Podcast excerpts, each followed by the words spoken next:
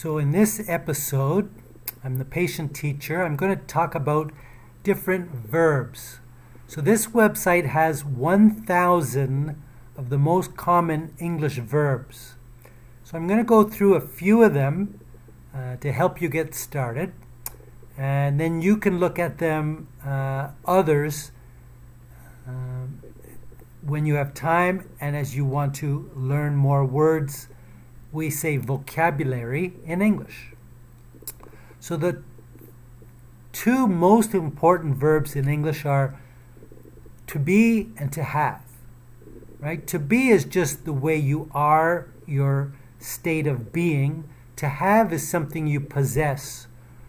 Um, so you can say, I am, right, a teacher, and I have uh, a book. Okay, that type of thing. It's something you own or possess. Do is the things that you will um, make or do with your time.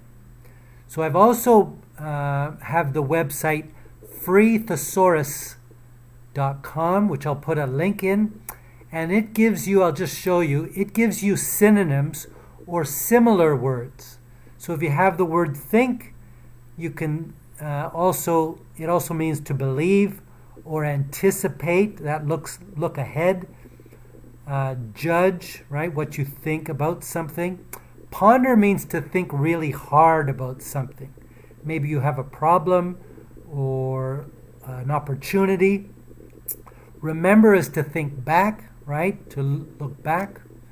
So this website is very helpful. If you see a word but not sure what it means, you can find other words. Um, it gives you synonyms. Um, it has a lot of things, okay, and then explains the words very carefully, okay? So back to our list here. Uh, number four is to say, or you could also say speak or tell, right? I encourage people not to use number five, so I'm going to skip it.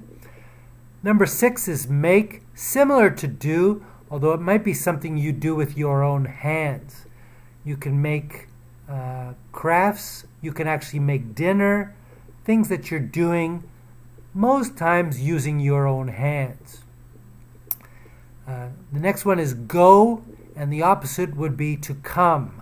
A lot of students get that mixed up. Go is when you're leaving or uh, uh, venturing to another place.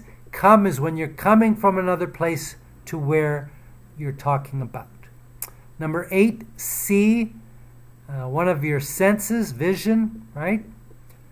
Know, that's something you, uh, it can be something you believe or some knowledge that you have, right?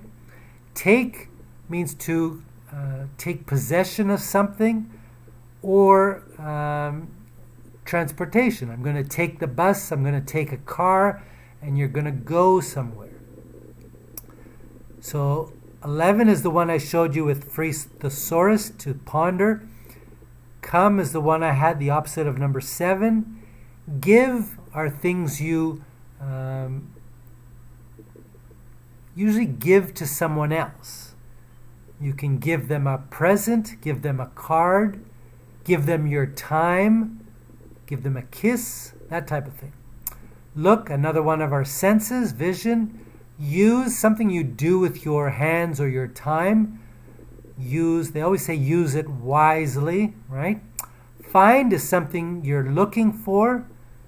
Want is something you desire, right? I want to travel to Thailand, or I want to find something.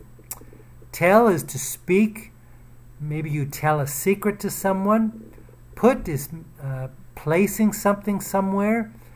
And mean is, as a verb, as an adjective, it's when you're not very nice.